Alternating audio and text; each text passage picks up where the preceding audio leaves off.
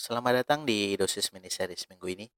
Di episode ini kita bakal bahas mini series yang nyeritain perjalanan anak yang nyari siapa bapak kandungnya.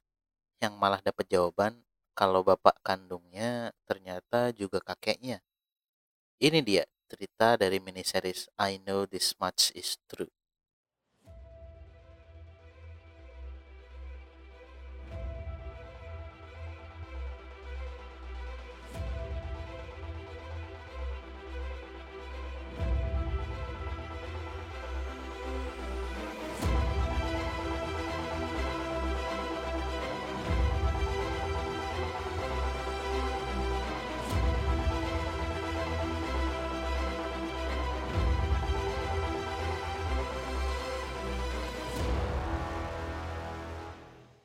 Aku bakalan fokusin ulasan ke karakternya Dominic dan Thomas Birchie ya.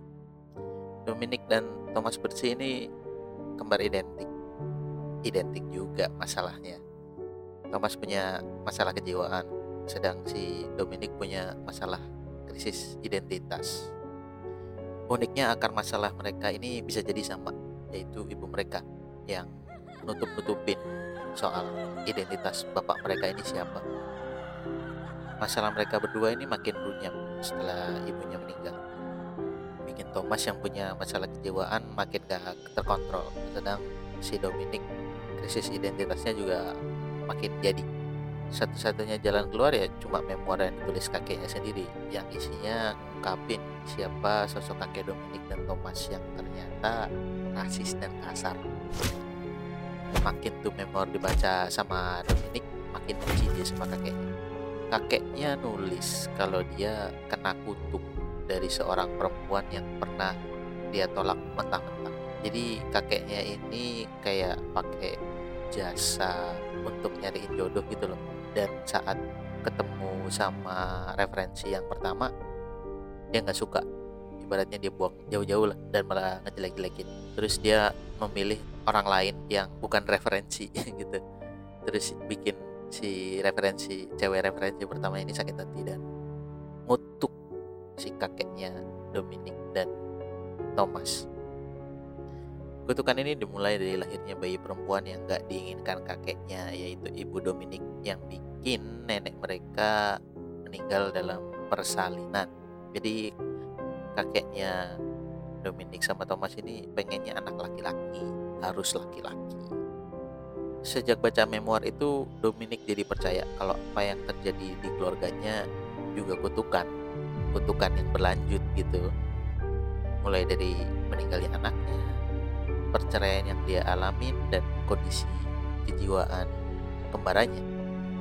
Khusus untuk misteri siapa bapaknya ada subplot menarik yang bakal kita bahas yaitu soal kemungkinan Dominic yang sifatnya nyerupain kakeknya dan Thomas yang ditugasin ibunya untuk jaga Dominic agar gak benar-benar jadi kayak kakeknya.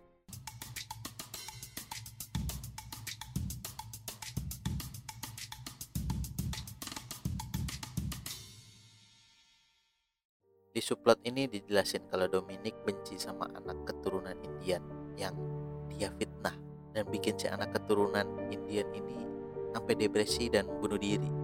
Jadi ada waktu di mana Dominic ini ngefitnah anak keturunan Indian ini sebagai seorang pencontek gitu ya dan itu bikin dia depresi berat dan jadi jadi beban pikiran lah yang bikin dia akhirnya si anak Indian ini memilih untuk mengakhiri hidupnya di air terjun di dekat rumahnya gitu sejak kejadian itu Thomas jadi protektif ya sama Dominic dan gak mau jauh darinya. Tapi Dominic rasanya kalau ibunya ini pilih kasih ke Thomas. Dengan alasan itu juga Dominic ngomporin bapak tirinya yang kasar buat nyiksa ibunya. Usaha Thomas pun gak bisa dibilang berhasil karena Dominic lebih milih untuk menjauh dan milih teman-temannya sejak itulah Thomas mulai ngalamin gangguan kejiwaan yang mungkin berasal dari usaha dia yang gagal ya. Selain karena siksaan bapak tirinya juga. Thomas juga jadi jauh dari ibunya yang bisa jadi karena dia nggak merasa bisa jalanin amanah dari ibunya. Nah saat ibunya meninggal gangguan jiwa Thomas ini makin jadi. Bisa jadi karena kehilangan pegangan hidupnya ya, yaitu ibunya. Nah, mulai kelihatan kan strukturnya. Jadi sebenarnya Dominic ini nggak dikasih tahu siapa ayahnya karena dia punya kesamaan sifat sama kakeknya yang rasis itu. Karena bikin fitnah berdasarkan rasa benci sampai buat seorang anak keturunan India tadi meninggal. Lalu ibunya mengutus Thomas buat jaga Dominic biar nggak makin kayak kakeknya. Tapi usaha itu gagal dan bikin Thomas ngalamin gangguan jiwa.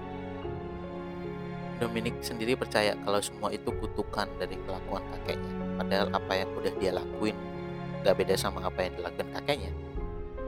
Oke, segitu dulu untuk ulasan miniseries kali ini. Sampai jumpa di ulasan selanjutnya. Ciao.